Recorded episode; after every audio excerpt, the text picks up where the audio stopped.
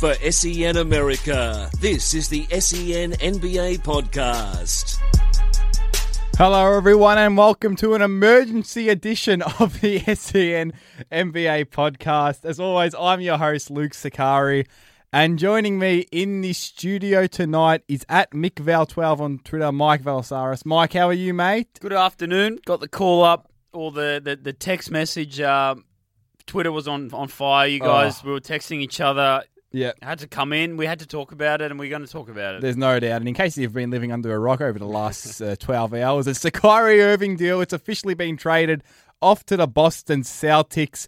Um, to join us, we're going to be joined by Chris De Silva first in this podcast. And we're going to get Chris Tyler, who's back in New York City, on the line a little bit later in the show. But joining us first up is Chris De Silva. Chris, mate, how are you? I'm good. I'm good. Um, yeah, I said today is the happiest I've been since since Game Seven of uh, 2016. Really? You know, so, yeah. Oh, we'll, we'll get Um, we'll get stuck right into it then. Yeah. Hey, hey, before we do, just really quickly, just we'll, uh, iron out the finer details. Cleveland get Isaiah Thomas, Jae Crowder, Ante Zizic, and the Brooklyn Nets 2018 first round draft pick. The Boston Celtics get Kyrie Irving. So, Yeah. Chris, yourself, myself, we're Cleveland fans. Uh, Christos is a Boston fan, so we'll focus on the Celtics side of things a little bit later on. We'll start. We'll start with the Cleveland look at the deal, and you just said off the top there, it's the happiest you've been since Game Seven. So uh, please explain. Yeah. Well, this this summer, as you know, has been ideal to say the least. I think that's putting it lightly. Um, but when when this Kyrie Irving news came out um, in I think I think about a month ago was it? July 22 I think um, Yep. that his trade request was put in. And given what uh, future uh, his fellow All Stars went for like you know Jimmy Butler and Paul George who didn't both their teams didn't really get that good of return the immediate thought was, oh no, Cleveland's going to get fleeced here, and then obviously next year, whatever happens with LeBron, they're going to be left with pretty much nothing. Yeah. Um, and all throughout the process, what you heard from the Cleveland side was that they were looking for a deal that would also, while help them now, help them moving forward as well. Um, yeah, because there's as much as you know we as Cleveland fans want to ignore it.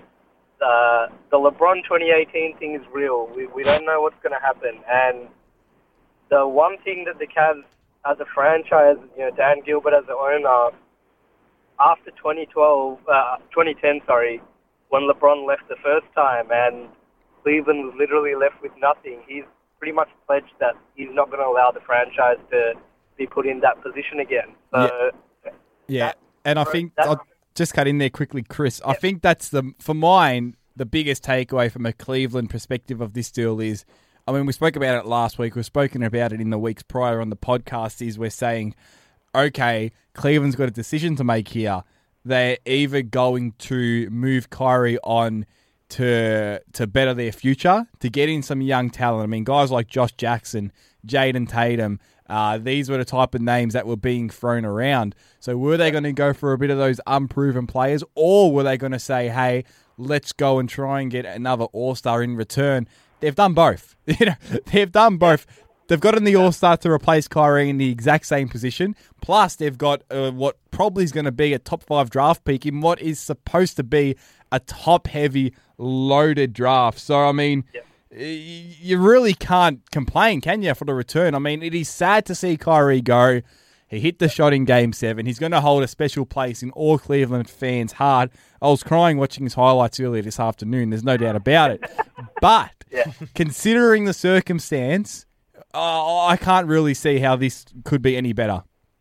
Yeah, listen, like we were talk, you know, sifting through all the trade rumors, and the one that I thought was actually most likely to happen, um, you know, in the previous month or so was the Phoenix deal. Um, I thought they would eventually chuck in Josh Jackson, and now given what what's happened, and um, you know that Kyrie's ended up in Boston, I think it's going to be interesting as Josh Jackson's career pans out and he's going to be compared, whether he likes it or not, to Kyrie Mm. um, because of that that talk. Sort sort of like the Kevin Love and Andrew Wiggins thing. Even though they were actually dealt for each other, um, it's it's going to be a flashpoint where people are going to say, you know, say Kyrie Irving ascends his game to a MVP level, which you know I I certainly still think he can.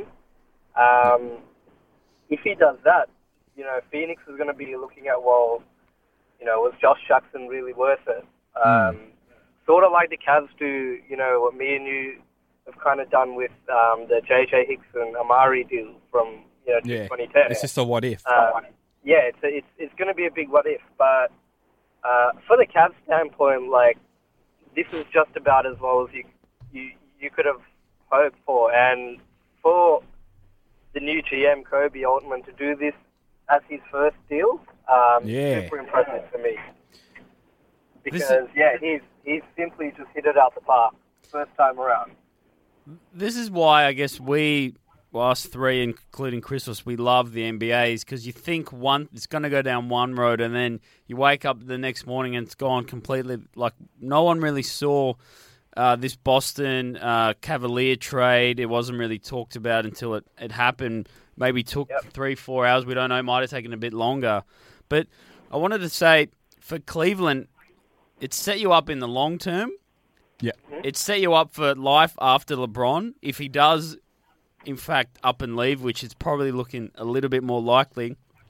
But on the other hand, even if he might stay, you've got that first round pick that you could Yep. then on swap it or trade it for another for another star in the league. Bargaining power. So like you've got Absolutely. you've completely set yourself up. It's the more I've been thinking about it over the day today, this is just it's a win-win, but Yep. at first I thought maybe Boston had won it a little bit more, but it's a win-win. I reckon you guys have done really well. I wanted to touch on Jae Crowder. I think he's Yeah. really an underrated asset that has come in. He's he's a he's a two-way player. He's a he's a he's a defensive beast. He's going to take the opposition's best offensive threat, which will then let LeBron kind of relax a little bit on the defensive end, and then he can put all of his power into the offensive end. Yeah. And he's also a spot up three point shooter. Last season, he shot just under 40% Yeah. from the three.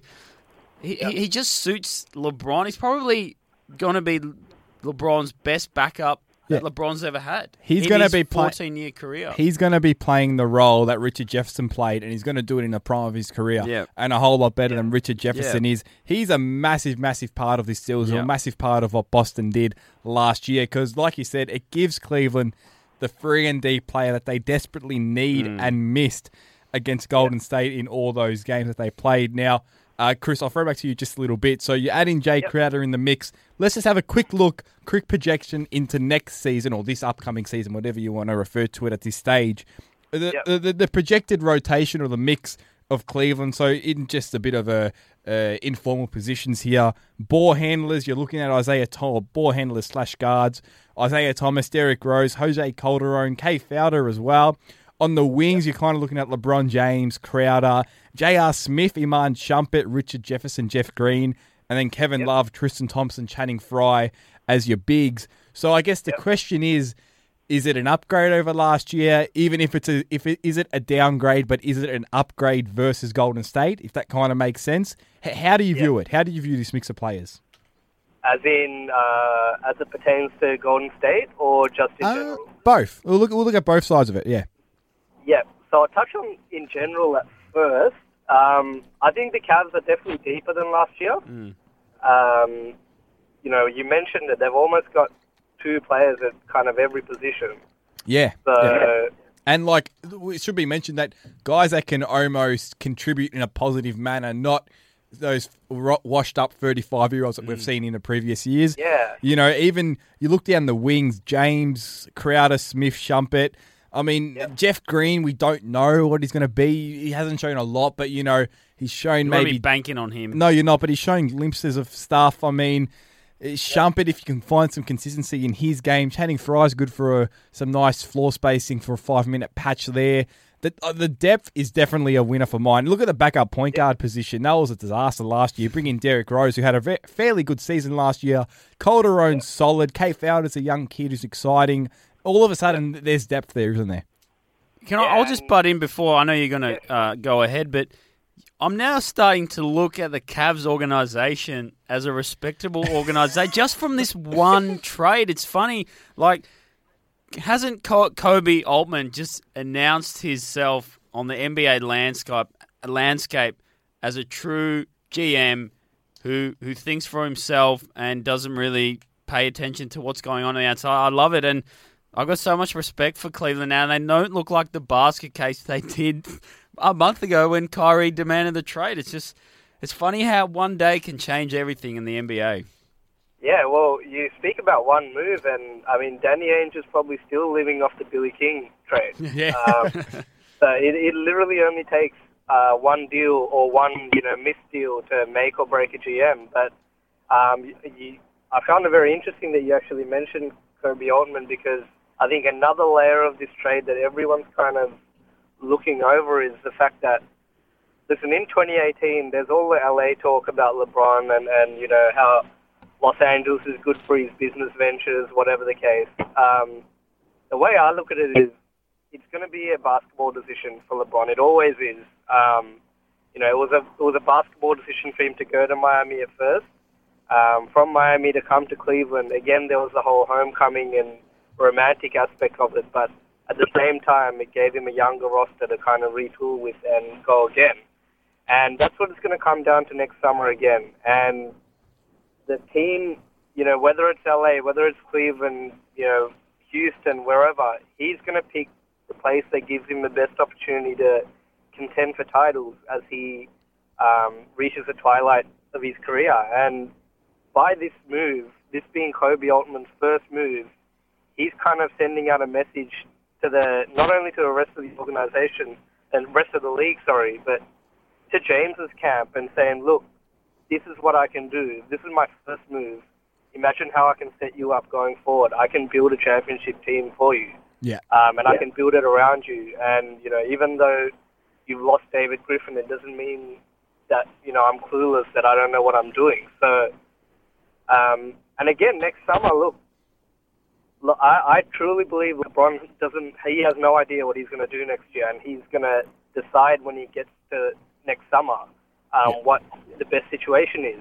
And all we know is the Cavs heading into next summer, they have flexibility now. Like you said, Mike, they could, you know, say LeBron says, okay, I'm I'm going to re-up, then you can easily flip that Brooklyn pick Yeah. um, and whoever you draft from it for, uh, for another star, you know. And and the thing with the NBA is you never know who's going to be available. You know, 12 months ago, who who would have picked that Kyrie Irving would be available? Yeah.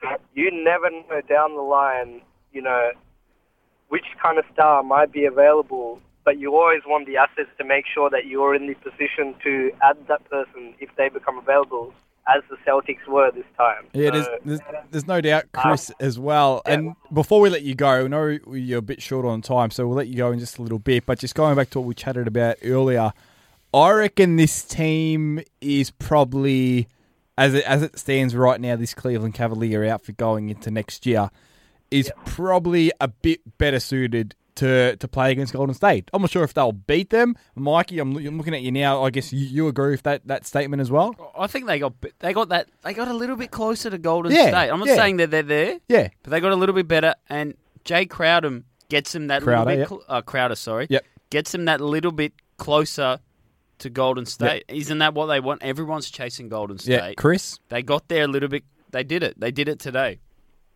Yeah, um, for for me, like, listen, it's it's Golden State at the at the end of the day, their stratosphere is ahead of everyone. Um, but look, they the Cavs look like for a large part of this summer that the gap between them and Golden State was going to widen, if anything. So I think what this move has done is, if it hasn't brought them a little bit closer, it's at least kept them the same. Um, if you look at last year in the finals, the major problem for the Cavs was the fact that their stars couldn't fit because the the backups just weren't reliable. You know, they were 35, 36, 37 years old. Now you look at them, Derrick Rose is 28. You got Crowder, who's I think the same age, about 28, or could be even younger. He's 27. Uh, Jeff Green, yeah, Jeff Green's 30. You got um, Cedi Osman, who we haven't spoken about, is 22. Yeah.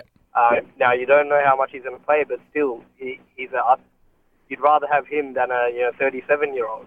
Yeah, and- Um, and and that's not to say that they've supplanted all that experience. They've still got guys like Kyle Korver, Channing Frye, and Archie to keep the locker room even keel as well. So it's very important. It's looking a lot better, isn't it, Chris? Absolutely, yeah, no question. Um, yeah, definite, definite home run move for Koby. Koby's first move. Yeah, there's no doubt about it. Well, Chris, we'll let you go because we know you. have got other matters to attend. You have caught you. You can find Chris on Twitter at C De Silva 23 All of his stuff is on there. Uh, we'll, we'll take a quick break on the podcast. We'll be back shortly. We're chatting with Christos Tyler to chat about the Boston point of view of this deal. Yes, hello and welcome back to the SEN NBA podcast. We just chatted to Chris De Silva about the Cleveland side of things of this big Kyrie Irving, Isaiah Thomas trade, and Mikey to chat about the Boston side of stuff. We're very fortunate today to have these people a part of the SEN NBA podcast family. Is our resident Celtics fanatic and just NBA fanatic in general, draft analyst as well, is Chris Tyler, who's back in Brooklyn, back in New York. Chris, how are you?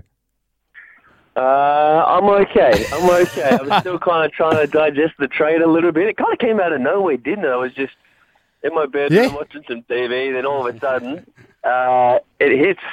Yeah, And uh, it was it was nuts. I was again like this. This is this is kind of what we've been missing over the last couple of months. We loved the peak NBA off season when all these trades were going down seemingly every second hour, and then we Yeah. stopped having that for a while. And now last night we got back to that period where you kind of had to be on Twitter the entire night. I was on Twitter from pretty much when the first report came out from Shams until I went to bed, pretty much. Yeah, and it's crazy as well. We spoke about it with Chris earlier. It kind, I think, Mikey, you said it before.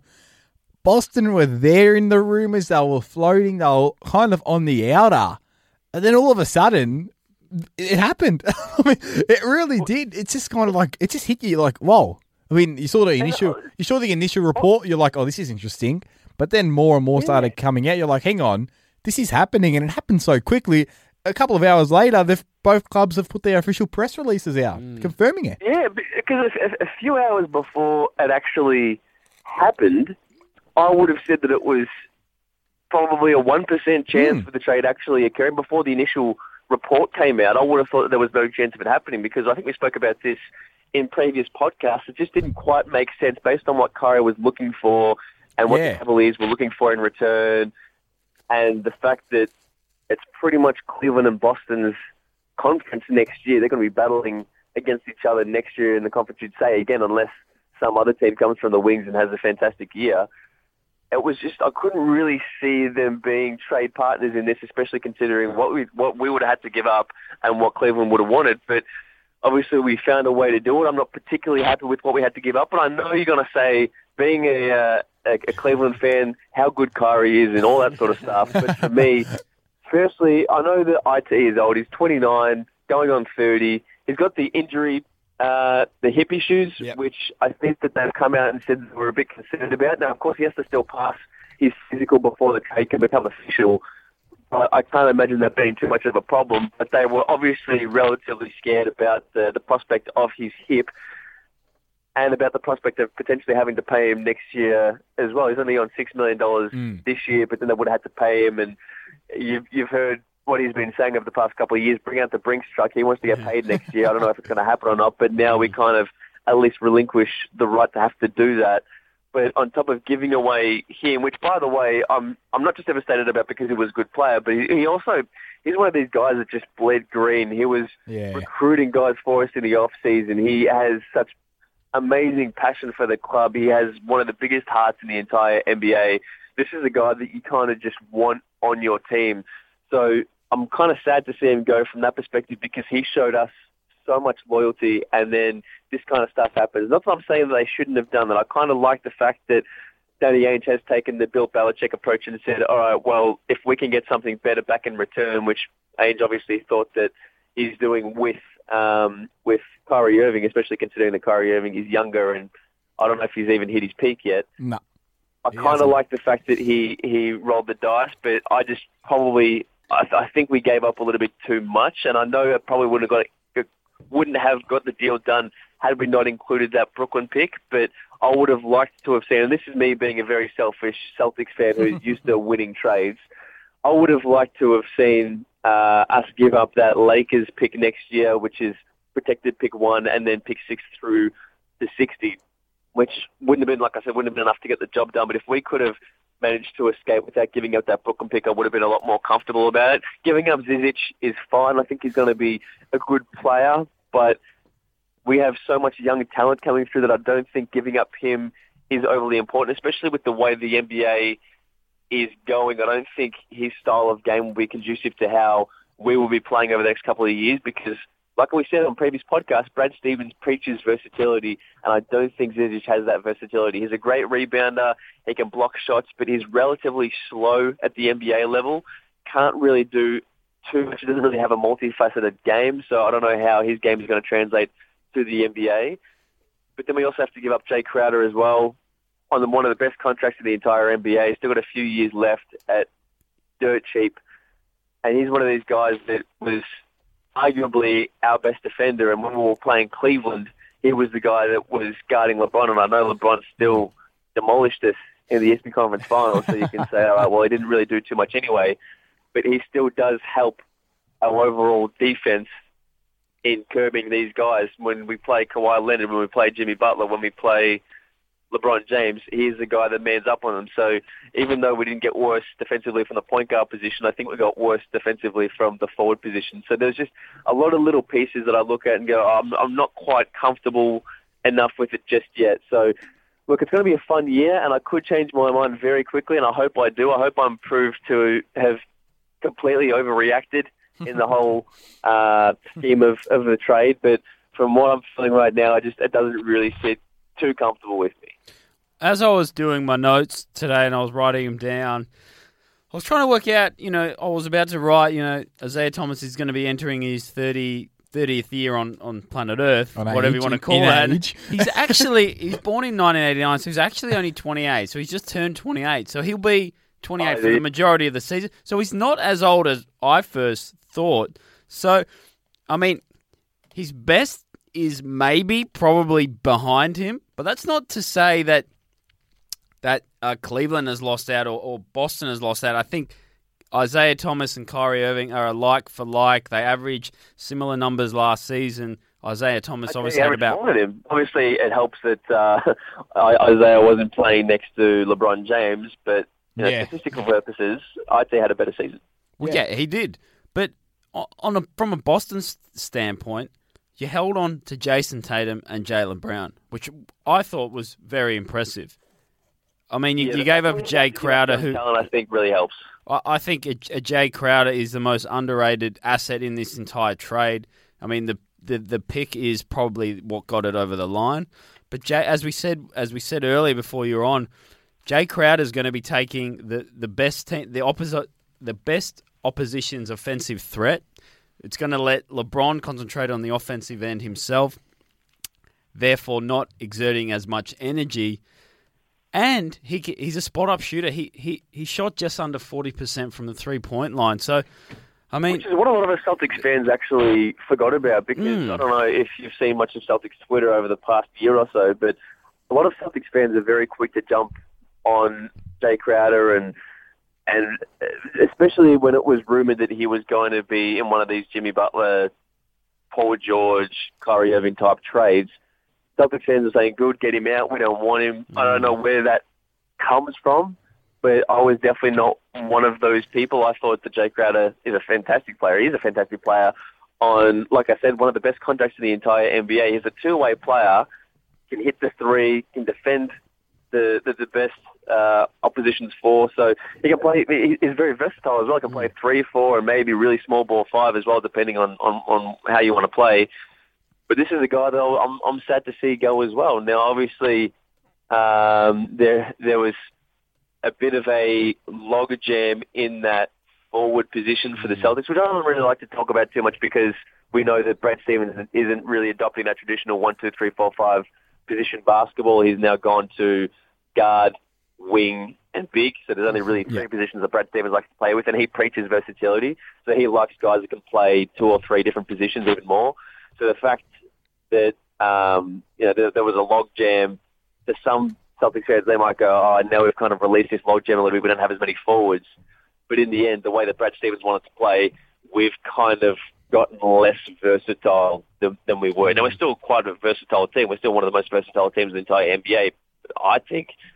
But we're not as versatile as we were. So, like I said, it's going to be an interesting year. I can't really wait to see how Kyrie looks. So this is kind of the superstar, I guess, that that we have been looking for for a long time. It's one thing getting Al Horford, who is a great player, but you wouldn't call him a superstar. Another thing, Gordon Hayward. I don't really know if you'd call him that next generation superstar. Kyrie Irving is a superstar, and he's still relatively young. So from that perspective, I think Ainge has got the player that he wants. But from my perspective, I would rather have held out, tried to see if Anthony Davis would have become available in the next year or two, and then if he didn't, still would have had these Brooklyn picks, well, the, the, the next Brooklyn pick and maybe the Lakers pick coming through next year. Because, like we mentioned on the podcast, was it last week?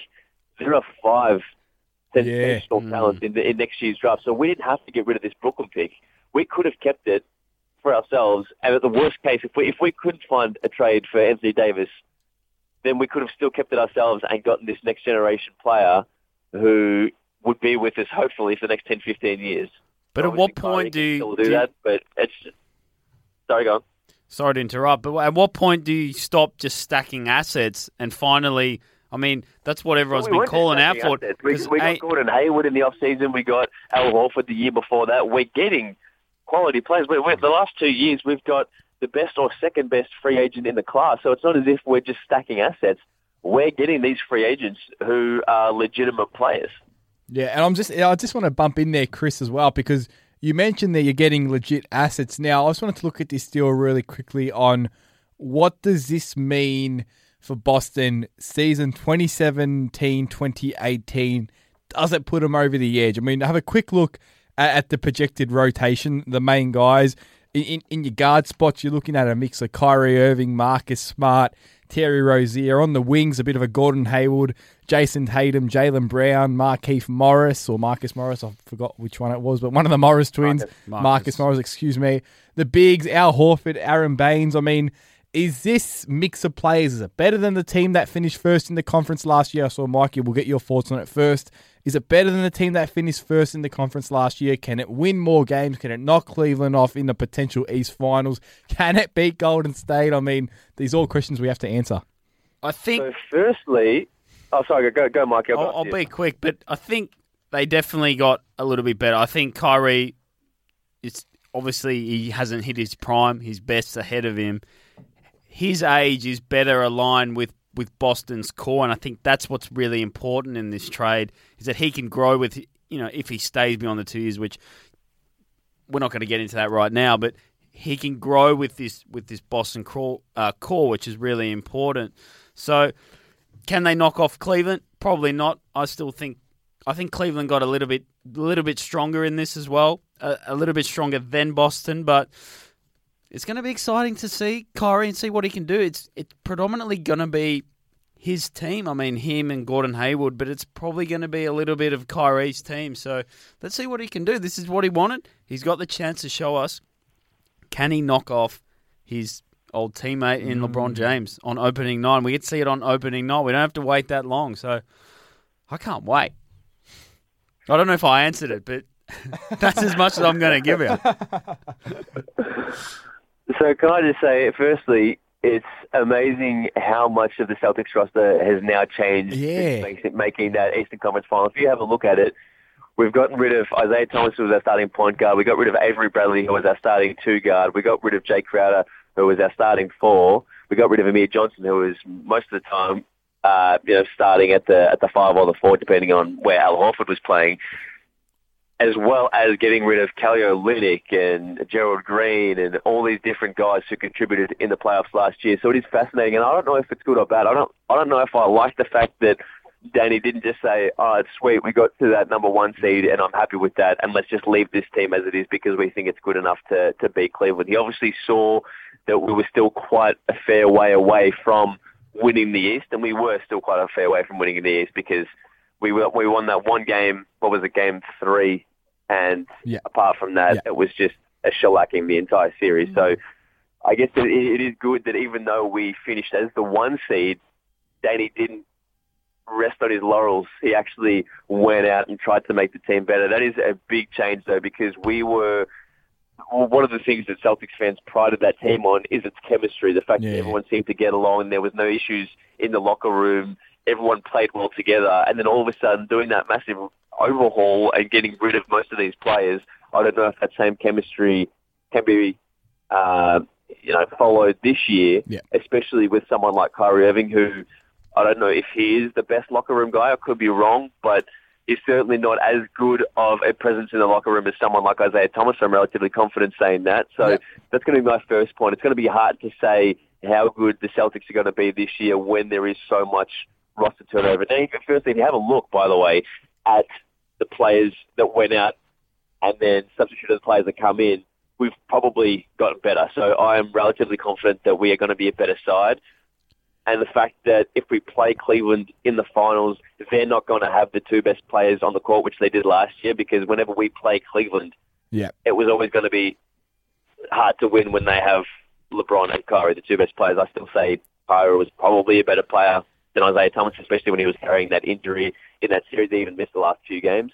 Yeah.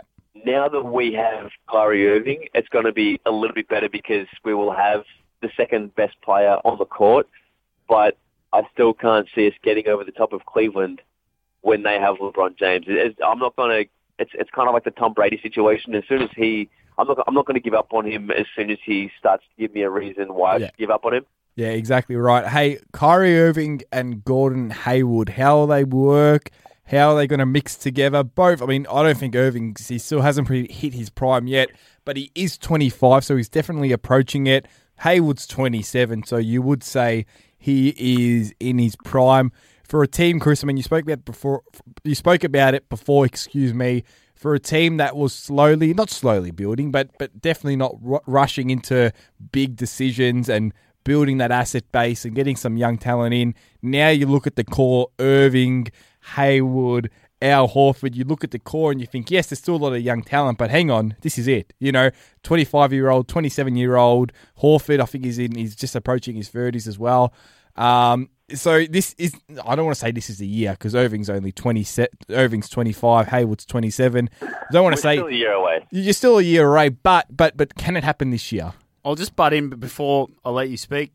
You're obviously not waiting for the, the LeBron era to finish. Like now Nah. is now is your turn, um, or Nor- Boston's turn to go for it. Nor are you waiting for the Golden State era to finish. No, well- You've just jumped right into the deep end, Chris. Yeah, Well, yeah, it seems to be that way. Obviously, we go younger at the point guard position, but giving away that Brooklyn asset is Mm. is pretty big. But we, we still have that Lakers asset, so if that does No, you do, we yeah. have a below par year, we could still land a top five pick. So I'm not going to completely give up on on that notion, but it does seem like Ainge just wants to win now, which I I guess is good. I, I was relatively comfortable to wait around for another year once LeBron leaves, if he does leave, which we're all assuming that he does.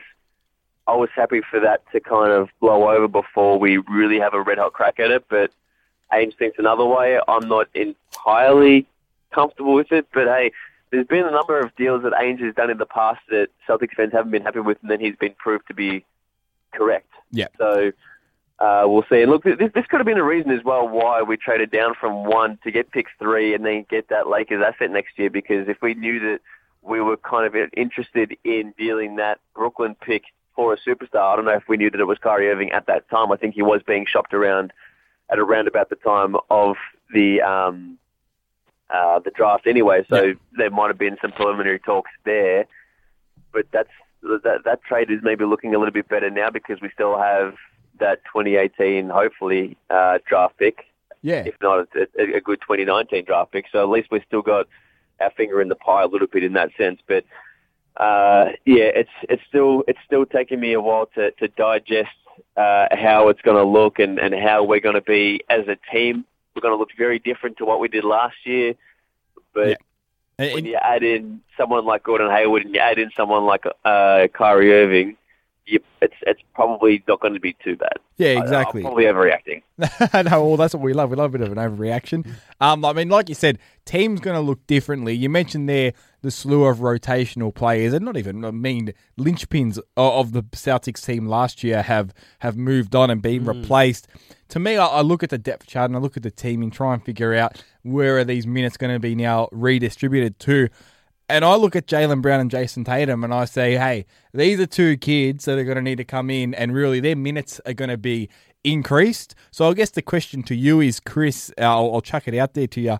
Um, if you guys, if those two, Tatum and Brown, are playing extended minutes, how, do, how does that work? I know in the future it'll be beneficial, but we'll just we'll park we'll park the future for a minute. 2017, 2018. How does that benefit you guys this upcoming season against Cleveland and uh, potentially Golden State? We'll throw them in there as well.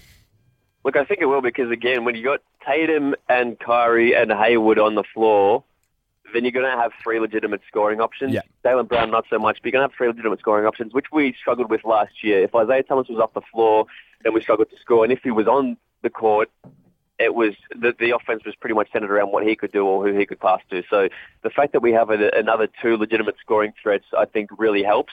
I don't know how much time Tatum will actually. Historically, Brad Stevens has been relatively stingy with the minutes that he gives rookies. We saw that last year with Jaylen Brown. I think that Tatum will probably get as many minutes as we saw Jaylen Brown get last year. Jaylen Brown, I'm hoping he get a lot more minutes. I think this is kind of his year to prove. No, I guess it's not his year. He's still got a couple of years to kind of prove that. But I would like to see a substantial step forward from what he was able to deliver last year. I think he showed flashes. He was still relatively raw. Athletically, he was fantastic, but he did struggle a little bit at the rim. He was very streaky from three. He had some games where he was, uh, you know, knocked down three-point shooter, but then other games where he just didn't even get near it. So I would like to see that consistency build up a little bit more.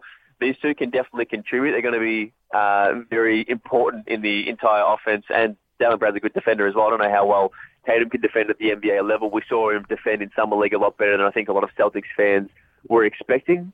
Yep. What we saw at Duke. So I think there is hope there. It's going to be hard to see really where it all fits. But one thing I would like to mention as well before we move on is the fact that the Celtics now have an open roster spot coming into you know the last couple of days. We had an extra man because we signed Shane Larkin to that deal Yeah. uh, out of Europe. Now getting rid of all those assets, Zizic, IT, and Crowder, we now have uh, a spot on the roster. Yeah. So it's going to be interesting to see where we go. I wouldn't be surprised if we go for someone like Andrew Bogut because this was a guy that I thought we were going to go for before we signed Aron Baynes. Right. And the fact that he's still unsigned, we only have room for a minimum salary guy, and that's all Bogut wants. He said that he wants to go to a contender, and you've got to say that even though Cleveland is still better than uh, Boston, Boston's still in that contender category, you'd say. Oh, no doubt. Oh, no he doubt. He would fit the mold as a guy who can be that rim protector for us, especially now that Zizic is out. He wasn't really going to be that much of a rim protector for us this year anyway. He was going to get a lot of our rebounds, but he wasn't going to be the focal point of the offense or the defense. Yeah. But I think Bogut can come in and play that role, which means that the Celtics will then have three Melbourne-born players. We'll have Baynes, Kyrie, Irving, and Andrew Bogut, which would be fantastic. That'd be the new big three. Hey, it will be absolutely massive for Australian basketball. It's mm. flying at the moment, and hey, we've seen how helpful those roster spots can be mid-year when the waiver wire comes into play, and you know late in the year when you want to get someone quick with a month or two to go to cover potentially an injury or something of the like heading into the playoffs. So you can even hold that and wait until later down the track. Hey, Chris. Christos, before we head off, I do want just to touch back on Isaiah Thomas quickly. I just wanted to play you this short, this short audio clip, and this is Kenny the Jet Smith speaking on NBA TV um, on Game Time after the trade. He had a bit of an interesting take on his thought on the trade and on Isaiah Thomas. I just wanted to quickly, I'll play the audio clip and then quickly get your thoughts afterwards. it's everything I love and everything I hate about the NBA, the trade. Everything I love and everything I hate. I love the fact that, you know, teams are making moves, guys are changing places, but I hate the fact that you would trade a guy who played two days after his sister died for you. Like, to me, that's just epic. I, I just can't understand, and it, it stinks. That's what I hate about the league. And you talk about guys not having loyalty and things of that nature. I love Danny Ainge. I love the Celtics and what they've done. But I, I, there's no way I just I, I could I could fathom that part. So you could pull the trigger. That's what I hate about the NBA. So a bit of an opinion out of left field, no doubt, Chris. I mean, just I want to quickly get your thoughts on that one real quick before we head off. Yeah, I agree. I said it at the start um of the interview. I don't like the fact that we're getting rid of this guy who really does bleed green. Especially if you follow him on Twitter or Instagram, you see how much he cares for the club and how much he's willing to talk to these free agents to get him over the line. And he just he, he just loved being in Boston. So the fact that he's now gone, I understand it from a uh, like Danny Ainge's perspective.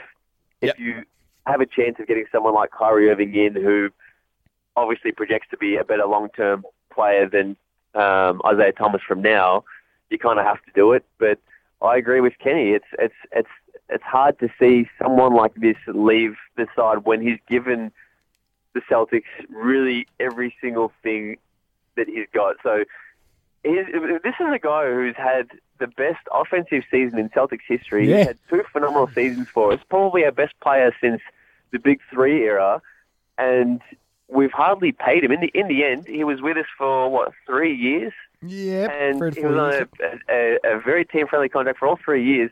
He's going to go down as one of the, the most underpaid Celtics of all time. And one of the best performing Celtics, not of all time, but of the modern era, at least. I mean, ever since your your 08 championship days, there's no doubt about it. Uh, Mikey, you Well, wanted to what- quickly add something? Well, I just wanted to. I think you touched on it when we first opened the podcast, uh, Chris.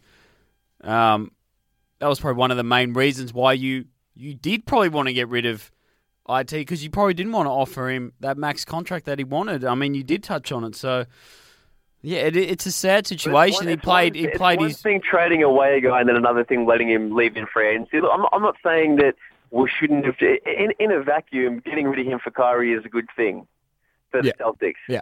But from a um, loyalty perspective, it's a lot better making someone leave through free agency because you don't want to pay them to trading them away. Right. Yeah, no, I definitely know what you're saying. And it, it comes back to the emotional element as well. It's Mm. like me from a Cleveland perspective. I love the return on the deal, like we Mm. mentioned with Chris earlier. We're chatting about the Cavs, but from the emotional side of it and the fan side of it, you know, this is the guy that at the end of the day, he hit the shot that won Mm. Cleveland their first championship in 50 odd years. Yeah. First one in Can I- Cavs. Can I ask you before we leave? Can I ask you one question? Yes. if we heard about this trade, if, if this trade came to fruition before the rumors about Kyrie Irving really, really, really just wanted to get out of Cleveland, before we heard any of that, if out of the blue, Yeah. say the day after the draft, Mhm. we heard that this trade went down, would you be happy with it? Because you said you were happy with it, and I think a lot of it comes down to the fact that you probably had relatively low expectations compared to what Kyrie might be worth because of the fact that he just wanted to get out of there, and he had teams listed on on uh, a list that he of teams that he wanted to go to. So if you saw this straight after the draft, before any of that news came out, would you still have thought this was a great trade? Would you have still been happy with it? Yeah, so are you saying if I saw it before he put in his trade request? Because you, you've had time to kind of Yeah. uh, digest the fact that Kyrie wanted to leave and Yeah, that, that yeah, there was no future with him in Cleveland. So you're already resigned to that fact. If that wasn't part of the equation, if all of a sudden, out of the blue, this trade came to fruition, what would your thoughts have been? Would you have still been happy with it? Uh, no, no, I wouldn't have because I that's how highly I, I rate Kyrie Irving. I reckon he's an absolute star. He's got future MVP potential. It would have been the furthest thing in my brain to even consider him being traded. I mean, like you said, and you, He could you- be the face of a franchise. yeah, and you basically hit the nail on the head, Christos, because um, it, it happened and he did request a trade, and, we saw teams that were interested, and we saw what, and Chris De Silva mentioned this earlier, we saw what uh, the return on was for Jimmy Butler and Paul George.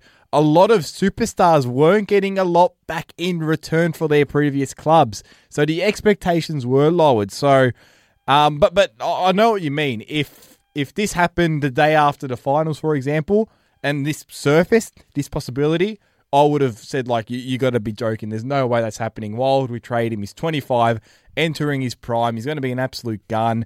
So no, I- I wouldn't have been happy. But Uh, that makes me feel a little bit better. I just wanted a little bit of pain on, on, on your behalf. I wanted to see that there was a little bit of uh, indecision from you, so I, I like that answer.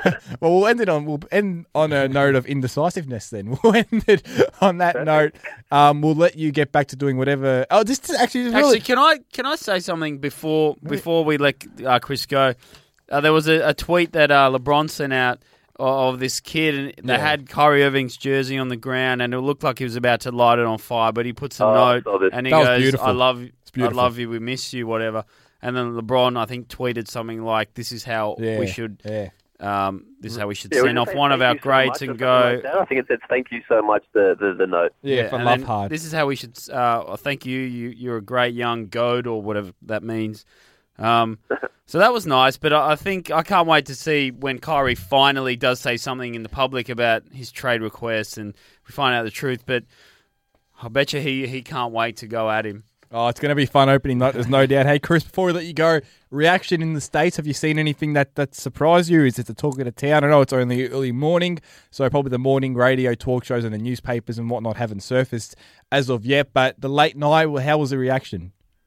I was just pretty much on Twitter. I consumed Right. all of my Yeah. uh, post-trade analysis through Twitter. I was staying at my girlfriend's last night, and so there was no uh, cable TV or anything like that that I could watch. So all the information that I got was pretty much through Twitter. I was walking Yeah. from my apartment to her apartment, my head down the entire time. Probably almost got hit by about four different cars because I didn't look up even once.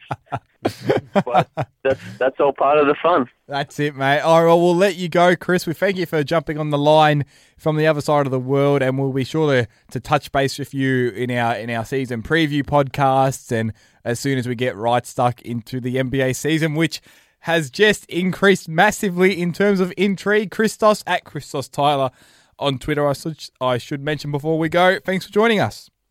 Thank you, boys. Go Celtics.